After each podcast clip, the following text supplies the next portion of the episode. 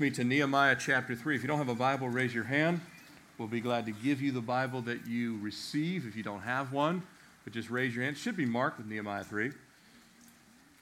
If you're here and you say, hey, uh, you mentioned Palm Sunday in your prayer, and today's Palm Sunday, shouldn't you be doing a Palm Sunday message? Some years I do, some years I don't. Uh, there is no Bible verse that says, Thou shalt do a Palm Sunday message. You will not find one. Matter of fact, you won't even find the term Palm Sunday if you look in the Bible. It is a church tradition. It's a good one. It's one that I like.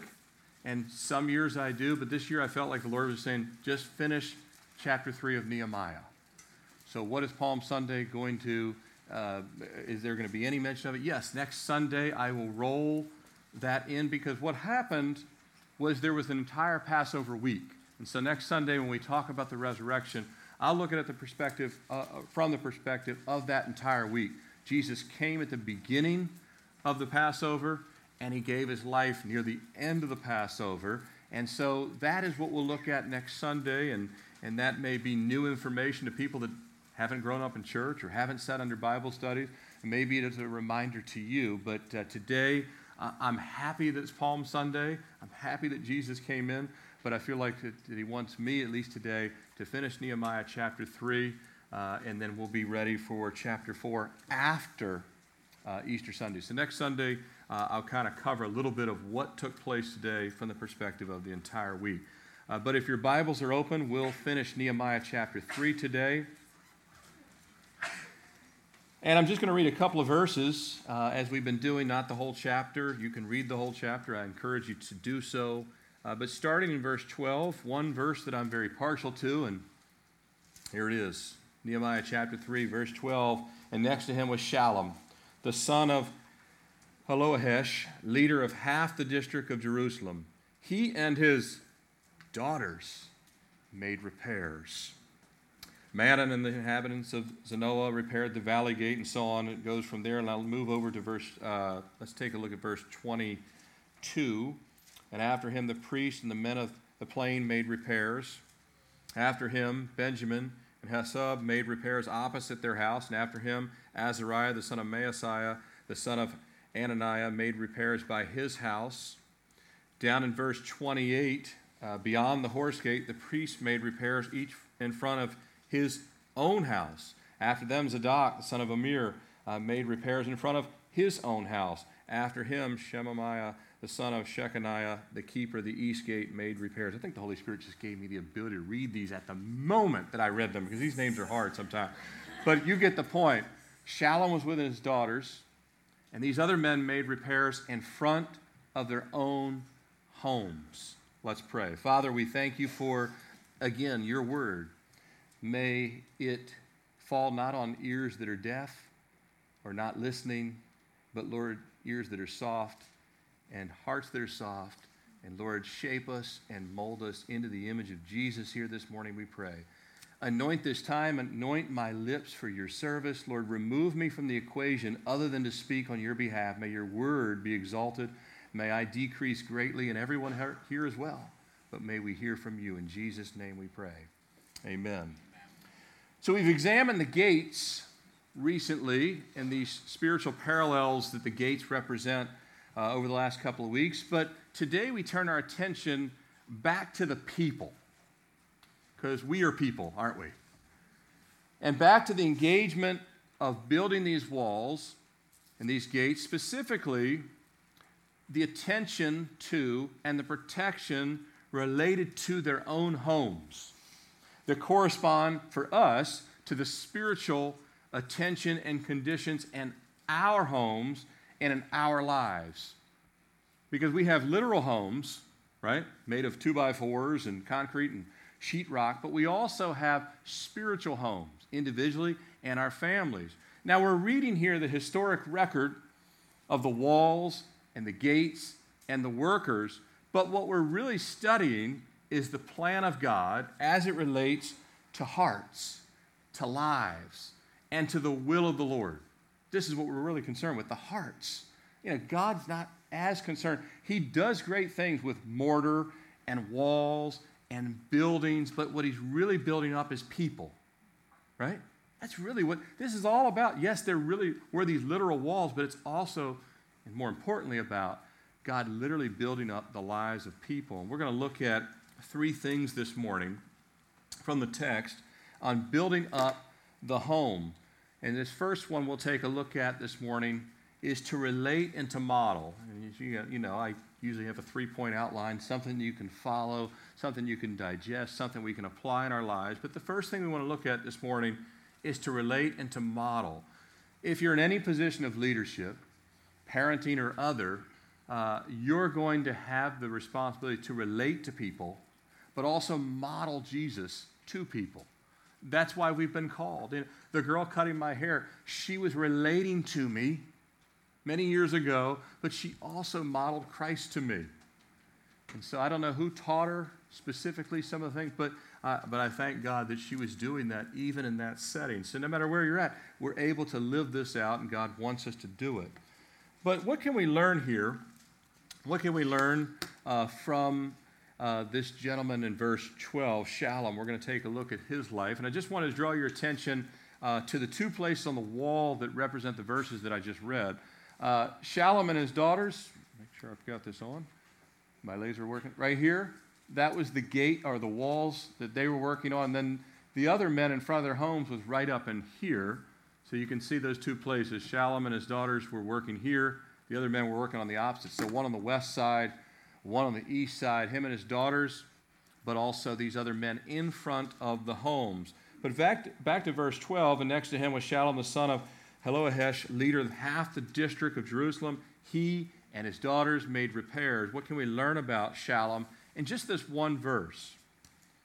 Well, he was working in coordination with others, not just his section of the wall, but if you look at the map there, he was working in concert with all the other sections. All of this was happening like a symphony, right? You have the, you know, the violins over here, you have the wood, woodwinds over here, you've got that big instrument that I don't know what it is over here, you know, all those different things, and they're, but they're working in concert with one another, all happening, but it's working together.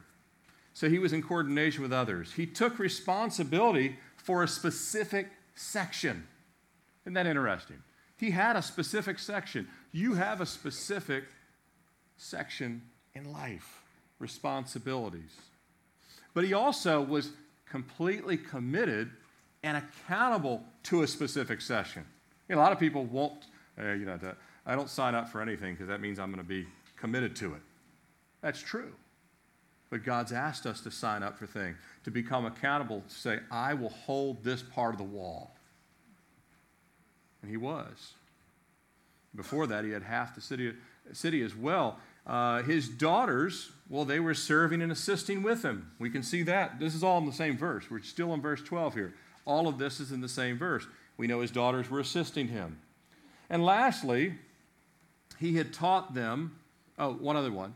He was a leader, a significant leader, because he had half the city, right? Half the city was under his leadership. So he was a leader, but obviously a leader in his own home as well. And lastly, he had taught his daughters to make repairs because they were working as a team. I love teamwork, don't you? Don't you really love effective team? That's why I love watching documentaries about special forces, teamwork, the German Shepherd working with the SEAL team, all, all that coming together, right? All of the, the night vision goggles, all of those things. I like sports because of teamwork. I love effective teamwork. I love teamwork because God loves teamwork. He loves two people coming together and becoming one flesh called husband and wife. That's teamwork. He likes taking 12 tribes that didn't always get along and making them a unified nation, doesn't he? He likes taking 12 disciples from various backgrounds, pulling them together, training them for three years, and making them one church. This was the beauty not just that one church, but Jesus made them an advancing church that multiplied greatly. And this was the beauty of Nehemiah's leadership. Inspired by God, it went from fragmentation and stagnation to unification and effective participation.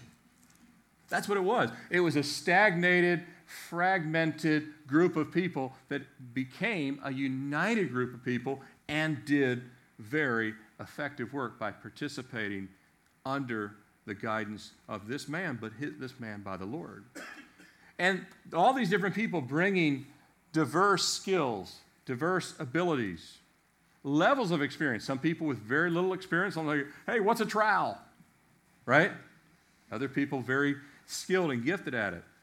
And seeing it work together and then far exceed any expectations. Shallum and other men, they carried this single vision to do what? Restore. The single vision was to restore. And what God ends up leading is a 52 day miracle we've been talking about. A 52 day miracle. Leaders inspiring other leaders. Shallum was that kind of leader. He was inspired because Nehemiah was that kind of leader. And leaders inspire other leaders. Remember that Nehemiah had at the outset, remember, he had a few men with him. Remember that? He had a few men with him that scouted the city in the dark in the night. He had a few other men already there. Great victories and advances, they begin with men and women in relationship. You have to have other people with you. No, no one's a one man band. But first, that relationship, Nehemiah first had his relationship where? With God. God gave him, but then he put other men with him. That relationship, if we don't first have the relationship with the Lord, then the relationships that we build with one another aren't going to be what God intends them to be anyway. But we have to have it with the Lord, but then with one another. I want to have a great walk with the Lord, and that really helps my walk with my wife. And it helps my walk with our kids, and so on and so forth outside the home. And this is, of course, imperative in the family. Parents in growing relationships with Christ and then deepening relationship with your children our relationship with our kids should grow over the years, not get worse. I have, can't many, count how many people I've had over the years tell me they find out I have girls, all girls, they would say, well, wait till they're teens. Now that I have teens, they say, I'm so sorry. I'm like, why? Just because you have resigned yourself to doom because the world says, hey, when they're teens, why? I don't see that in the Bible we can believe what the Word of God says. By the way, this deepening relationship, kids don't always get the full value of it, though, do they, parents, right? They don't get the, always get the full value of relationships and love. Um, this is a true conversation that took place between a mom and her young son, I think about four or five, and it was recorded on website Little Hoots. And here's the mom. She said, true story, Good morning. Do you need a hug? The kid said, Actually, I need pancakes and not this hug. right? Kids don't always want the love relationship. They just want what's in your wallet, right? Or what's in the fridge, or what's in the pantry, and all that kind of stuff. But we love beyond all that, right? We, we work through that to show them that the relationship is better than the pancakes. By the way, God, we're that way with God. God says, Do you want a hug? And say, No, I just want pancakes. God said, I want to give you more. Jesus said, I have food of which you do not know. I don't really want that food. I just want whatever I can get out there. So we have to invest in that relationship with Him. But uh, at a young age, and at each new stage as our children grow, we have to keep building that relationship. And relationship building and unity takes time, doesn't it? it takes time. But we have this small team here of Shallum and his daughters. Shallum, as I mentioned, he's a respected leader. Half the city is under his jurisdiction. Clearly has shown himself as a leader. People can recognize it. He's modeling both a visible relationship with his kids, but also modeling a cohesiveness that his, that his family not only listens to him, but can work together as a team. And dads, how about a shout out for a dad that's taught his girls how to make repairs? I mean, is that not good or what? You know, and I meet, I'm embarrassed when I meet uh, dads that have taught their girls how to change the oil and stuff. I haven't done that yet. There's things, you know, so and it's probably never going to happen. But but there are things, you know. Here's how the mower works. Here's where the gas goes. You know, there's a few things that I've taught along the way. But it's good to see these uh, this dad and daughter. So if you have daughters, don't think there's limitations here. They're, they're being used the same way as other dads and their sons were being used in that same setting. Now, these daughters working together on the wall inform us of a few possibilities. Uh, aside from exactly what type of repairs, we don't know exactly the type of work they did. We know they did some repairs. We don't know exactly what the work is, but uh, we could surmise a few things looking at the fact that they were making these repairs. A, we could, we could guess that they were, A, perhaps obedient to their father. And by the way, a lot of times in the Bible it says father, it's inclusive of the mother to say you could actually insert parents often. Not every case, but, but a lot of cases that's exactly what's inferring, inferring that you uh, have the parents here. So obedient to their parents. We could, we could surmise that they were obedient to their parents. B, we could guess that they saw the same urgency as their father, that this was an urgent project that this was worthy of 52 days. They didn't even know how long it would take. Just getting after it and focus nothing on that. Everything else had to take a back seat to the repair job. We could see that they perhaps had that same sense of urgency. Uh, three, or C, they enjoyed doing construction and repairs. Possible. Some of you say that's not possible. There's no way anyone would enjoy that. Well, some people like that stuff. Some of you love carpentry and construction and stuff like that. You actually think it's fun to D, DIY or DIY or whatever it is, to do it yourself. You know. I think it's fun for someone else to do it. Just, just get it done, you know, that kind of thing. Or maybe all the above. They were obedient. They saw the urgency and they actually enjoyed that type of thing.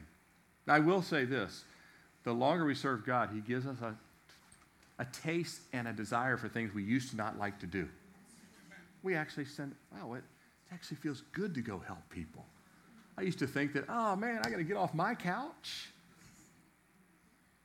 But I think when you look at the context of chapter 3, take for example, uh, back with, in verse 5, remember the Tekoite uh, nobles? They did not put their shoulders to the work. When you look at the context of chapter 3, and like I said, verse 5, uh, Nehemiah calls out their refusal to help. It indicates to me that the daughters are mentioned here by the Holy Spirit as more of a commendation for their effort. That they're mentioned specifically, called out for a noble work that they did and the right heart attitude. We don't know that for sure, but I believe that the context leans in that direction that their hearts were in the right place, that these were not kids saying, Yeah, I'll help. I won't get an allowance, right? That's not why they were. You know, because you can get someone to do something they don't want to do, and the whole time they say, I'm doing it, but if I didn't have to, I wouldn't do it. But I believe that their heart was in the right place. We can't know definitively, but I think it's a safe assumption that their participation was that of obedience, recognition of this urgent need, and very likely what I would call enthusiastic involvement. When you want people to be involved in anything in life, you want it to be enthusiastic. It's the NCAA tournament, March Madness going on. You know, the coaches want their teams to be enthusiastic, all, all in, giving every ounce of energy they got. And that was what was happening with, I believe, Shallum and his daughters and these other servants that were working on the wall. Now, parents, think of the application of our kids working and contributing in the home obediently. We'd want that, right? Seeing and understanding the value of their contribution. And it's one thing for you to tell them that, but when the Holy Spirit shows them that, you get a force multiplier and effort. And when our kids have their own walk with Jesus, it's a totally different ballgame, isn't it? Think of the application of our kids working in the kingdom of God and serving Christ. Generally speaking, and there's always exceptions, there's exceptions to everything, but generally speaking, as we serve and follow Christ, our children will follow. I said as. If ours is sincere, theirs will likely be sincere. If ours is hypocritical, they will see that and they'll see right through it.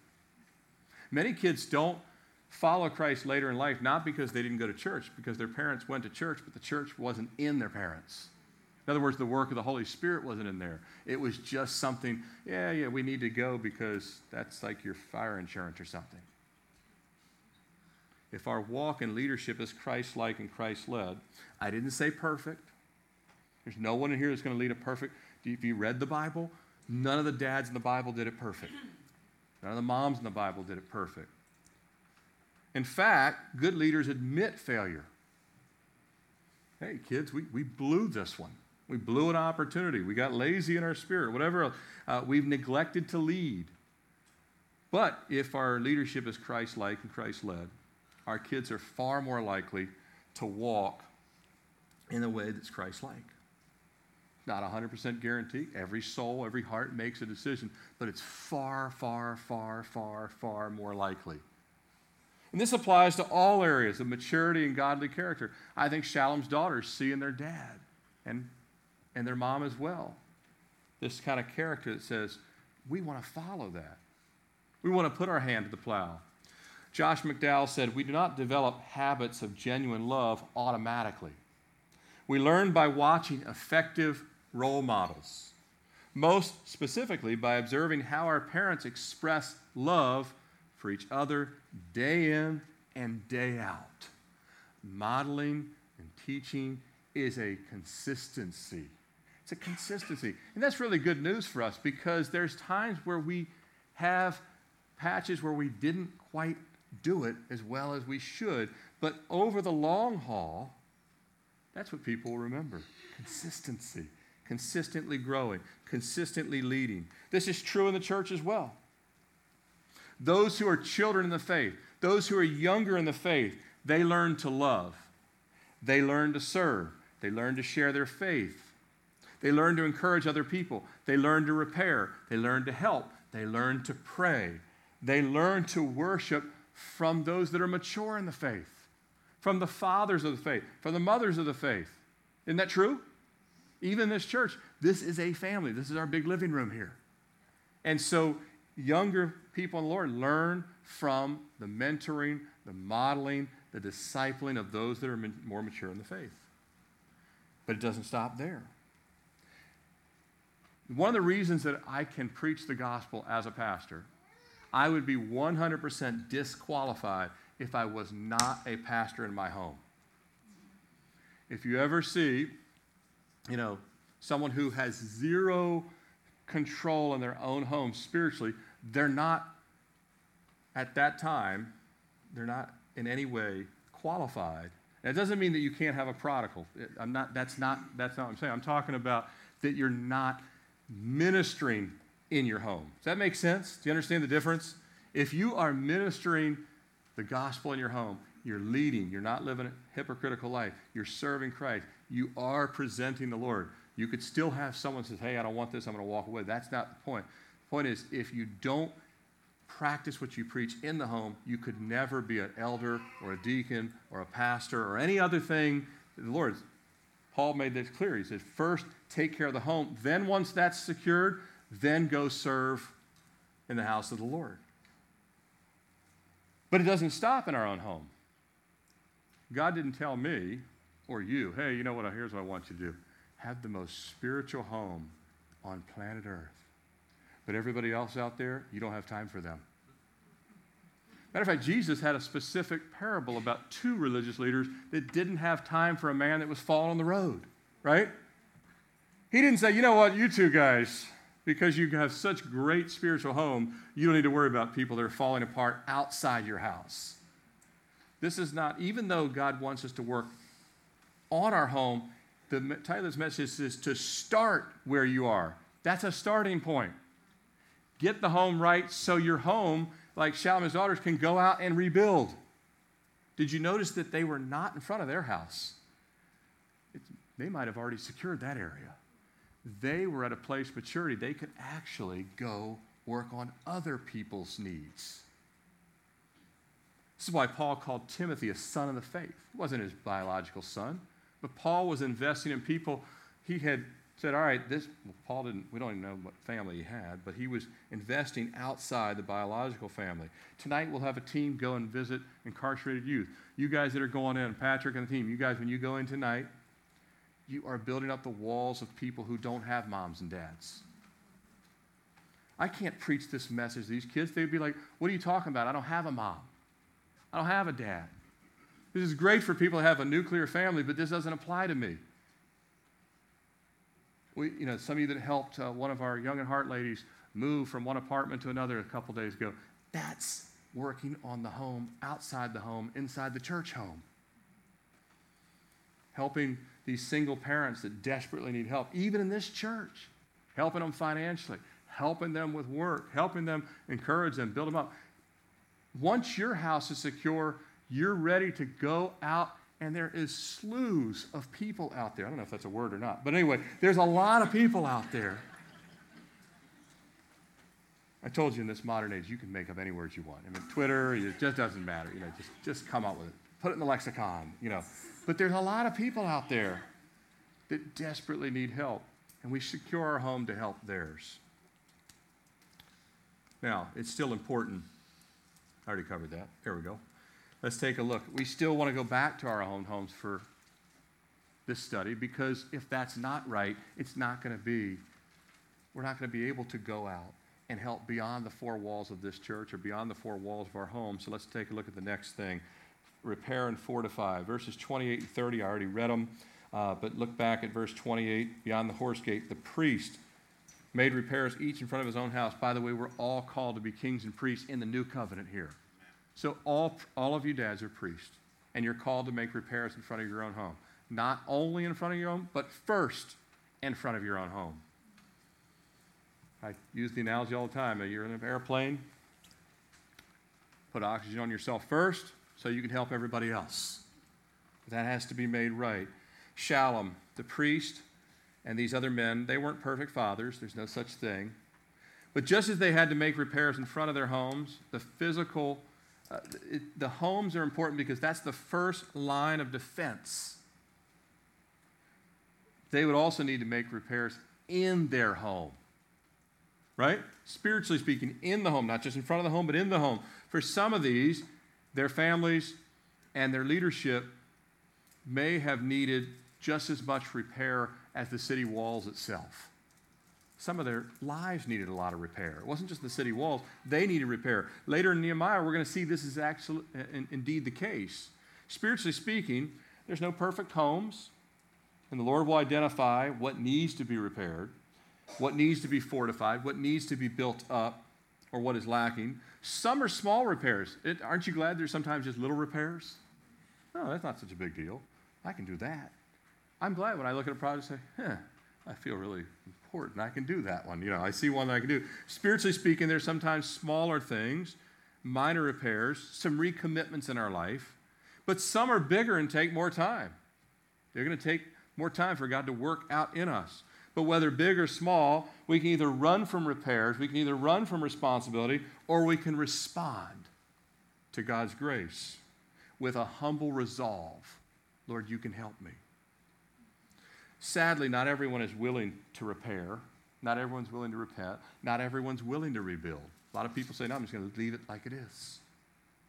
Imagine a born again father, born again dad. Just walk with me on this one. Imagine a born again father Let's say he has two kids, ages 8 and 10. He realizes he's fallen well short of discipling his children. He hasn't been reading the Word personally. He hasn't been talking with them about the Word, hasn't been really loving as he should, hasn't been praying, hasn't been sharing uh, the Scriptures with them. Uh, then, to, on top of all that, he says a couple of things that come out of his mouth in frustration that he now really regrets. At the same time, both he and his wife are so busy with work, so busy with activities, even the kids' activities, that their kids, they don't have that relationship they should. Their marriage isn't as strong as it once was. It's actually weaker now than it used to be. to make matters worse, this same father, and the one area he was really excelling was his career. So he took on a huge responsibility at work, and it all went wrong. He actually failed and was demoted. And now he can't afford the music lessons he promised to the two kids and several other projects he promised to do around the house. He's feeling dejected. The marriage now is even getting more agitated. These kind of things happen in the real world, folks. I just made this scenario up. But these things happen in the real world with imperfect people. Now he's dejected, even a little depressed. Now imagine this man comes to this conclusion. He starts thinking it out. He comes to the conclusion that he's not called to be a father and he's not called to be a husband. In his mind, these infamous words come into his mind I'm just not cut out for this. You know, I've had people say that. I've heard people say that. I'm like, what are you talking about? I'm not cut out for this? Are those words coming from God? Certainly not. Yet thousands of men and women in America will say those very same words this year. I'm just not cut out for this. Jesus says in Revelation 1:5, "Remember therefore from where you have fallen. Repent and do the first works." He says you got to retrace your steps. You got to go back to what you were called to in the first place. You got it all wrong. You thought your career was what it was all about. The enemy says, quit. Start over, just go do something different. Move to another state, do a different thing, get, you know, leave the family. I just was talking to someone recently. I was uh, not in this church, had a conversation with someone in the community and said, Oh, yeah, I know someone. so. Yeah, he just left his wife and kids. He said he had, he had gotten laid off and said, I'm done with it. Real world scenario. I, I, I came up with this, not related to that, but I was like, it was the Lord showing me these things really are happening. But God says, remember your calling. If you're a parent, you're a parent because God gave children are heritage of the what? Lord. Remember you've received grace and reset the priorities. Satan says, leave it all behind. God says, stop and repair the gates and walls. Satan says, let it be. God says, no, no, stop and repair. Jesus said, remember, go back, get the tape measure out, get the hammer out, get this out, right? It's not always a sin to fail. It's not always a sin to fail. You get demoted at work, that's not necessarily a sin. You might have done the best you could and still failed. You ever failed at something that you tried hard?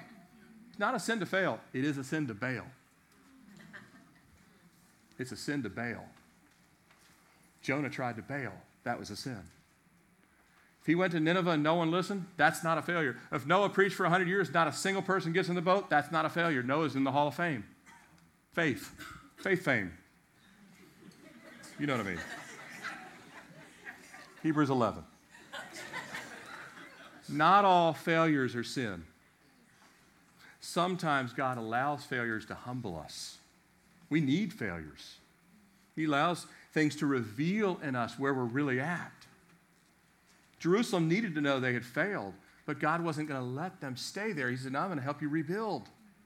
Failure is not a bad thing, but He shows us a lot of times with failure that our priorities are way out of alignment.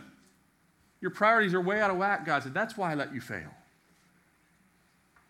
We have to push everything else aside, and Nehemiah convinced the whole city all of us have to stop everything else we're doing and rebuild and restore.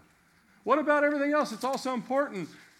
We still haven't had that big event we were planning. Nehemiah said, That's going to have to wait. Understand that these men stopped.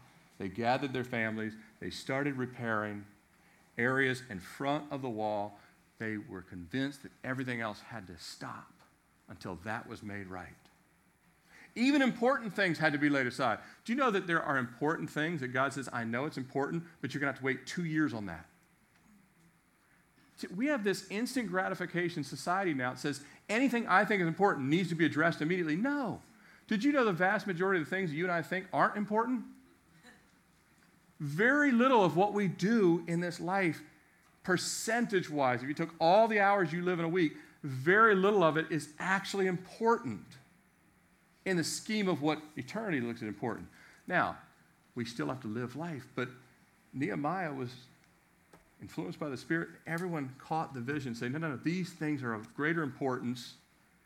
We don't have time to go do these other things until these things are made right. Here's the deal what God says is important is actually important.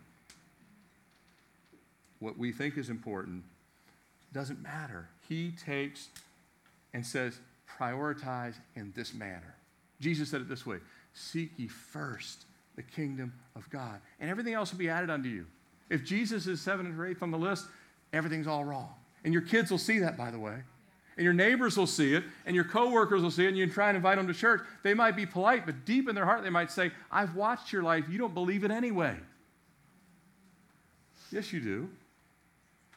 Or you, you might say, I, I do, I do. And they'd say, No, I don't think you do. You talk about the same things I do. You care about the same things I do. You kind of spend your time saying, the only difference is you go to church and I don't. The rest of our life looks exactly the same. The walls in front of the houses being repaired was more important than the decorations on the inside of the house. I like HGTV as much as the next guy. But repainting everything and doing it is not, in the scheme of eternity, all that big a deal. But reinvesting in your kids and your family, that's a big deal. Repair and fortify. Last thing we'll take a look at. Remember and watch. Remember and watch.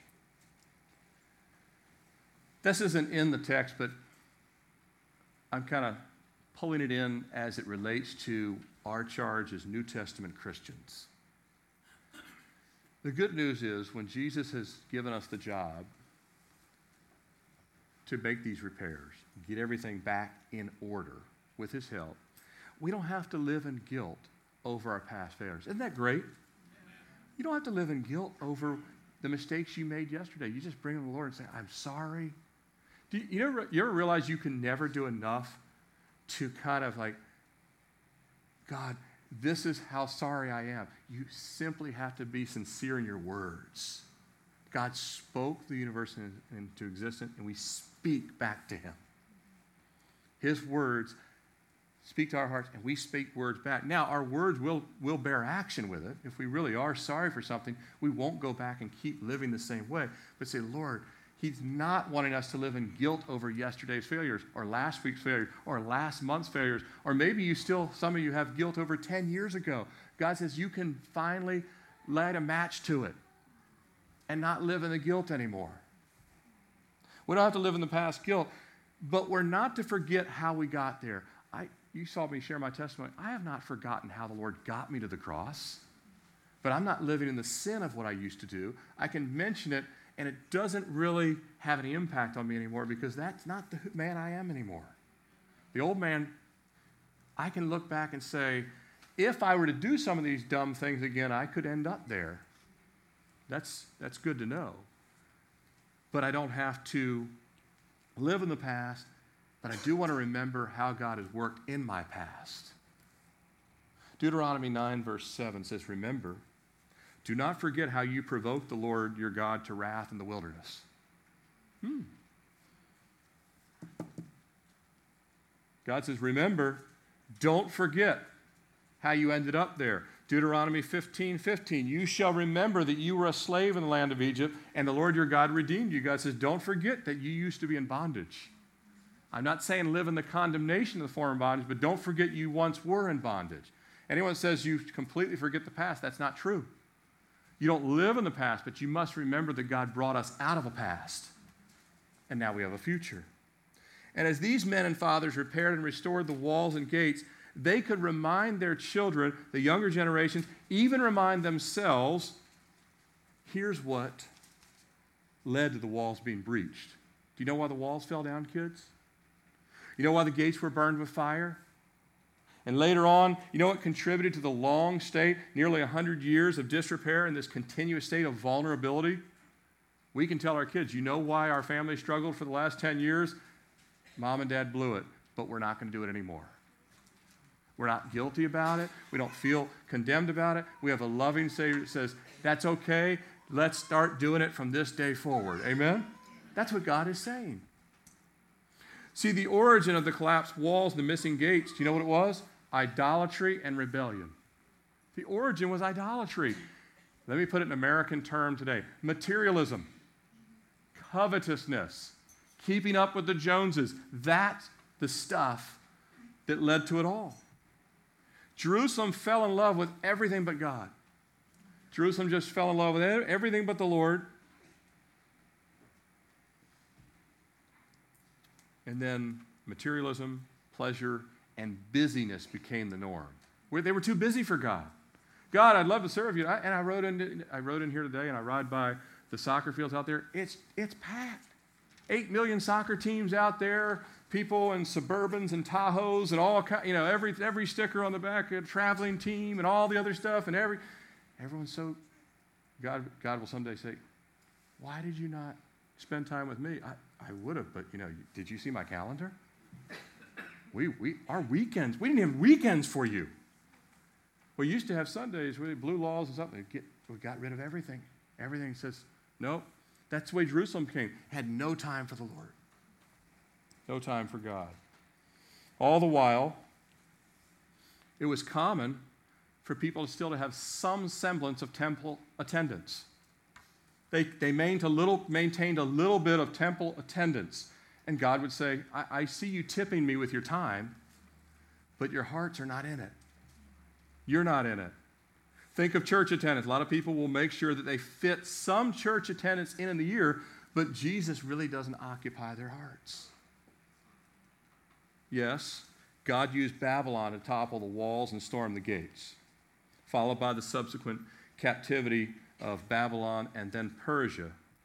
But even, even as God brought an enemy against Jerusalem, in essence, the people's rebellion and their own idolatry, pulled the walls down themselves. They pulled the walls down on themselves. It's what we would call self destructing, self destruction. That's what they were guilty of. And so these dads and these Shallum and these men, as they're rebuilding the walls, I don't believe they just were chiseling away. I believe they were also teaching as they went, saying, kids, other men, younger fathers, this can't happen again and it won't happen again if we keep our eyes on the Lord. If we don't fall in love, if we move the other stuff aside and focus on these things that God says are important, reinvigorate our love for Him.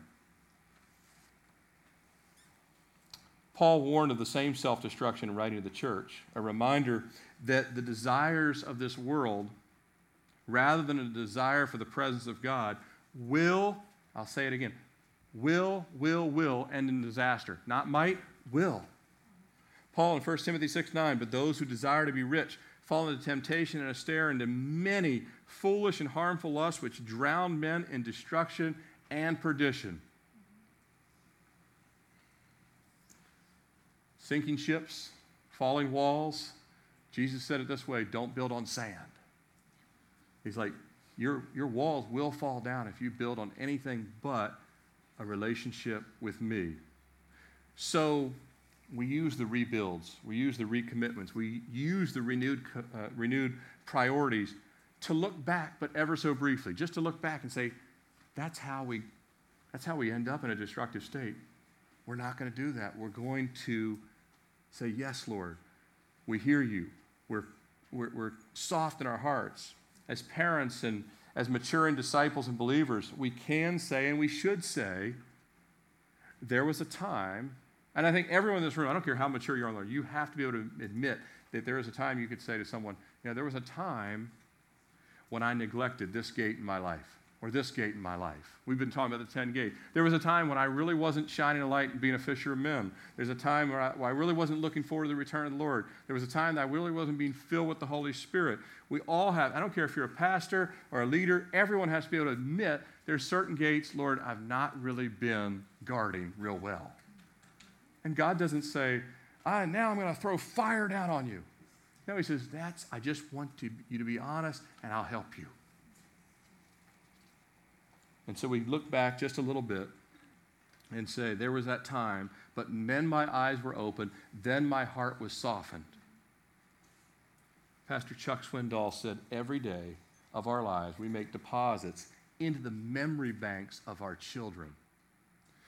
And when we look back and say, Hey, this is where I was. They will remember our honesty, our integrity, our soft spirit, uh, modeling a spirit filled walk and having a great, loving relationship uh, with Jesus. Laughing as a family. That's good, it's important. Just seen my girls teaching me to dance yesterday on something. It was great. You know, we had a uh, girl dads, you know what I'm talking about. That'll never end up on social media, but it does happen in our house at times. Uh, but praying together, all these things are important and valuable and reminding and warning and relating. And by the way, if all you do is warn your kids, they'll tune you out. If all you do is warn them, they will tune you out. But if you never warn them, you've kind of tuned God out. That makes sense? The Holy Spirit will give us that balance. Before we get way off track, we have to begin to inspect the walls, the spiritual gates in our own lives. We're all to take part in the building process. We're all to be watching. We're all to be maintaining.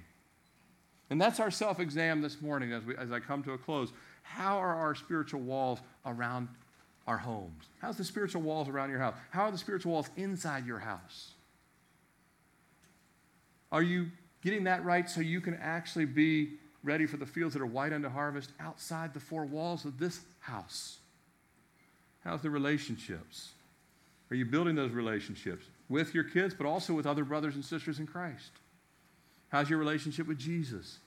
How's the marriage relationship? How's your relationship with your wife and kids? And are you walking together in the right direction? Are you using your time to help build others up? Those nearby, young believers, struggling believers. There's people here that desperately just want someone to know that they care. We shore up our homes and we shore up this church home. We'll be far ready to minister to the many lost and disillusioned people that are outside in this community. Amen? Let's close in prayer. Father, we thank you again just for your grace. Lord, you don't condemn us or want us living in guilt, but you do want us to be honest. And Lord, you'll help us to make those repairs. You will actually make the repairs, but then you'll help us to be a part of repairing lives around us. And we thank you so much for your grace and your love for us. And Father, that, that you are the God of new beginnings. That none of us are, in a sense, cut out for this because we're born in a sin nature. But you make us cut out for it because you cut out the old heart and you put in a new heart renewed by the Holy Spirit. And in a sense, Father, none of us really could be what you've called us to be if it wasn't for your help. But you've called us to it and you promised to help us. And for that, we say thank you, Lord. Help us to rebuild even the smallest of areas that we might neglect because those small areas, Lord, we know can become big if they're neglected. We need your help and your forgiveness.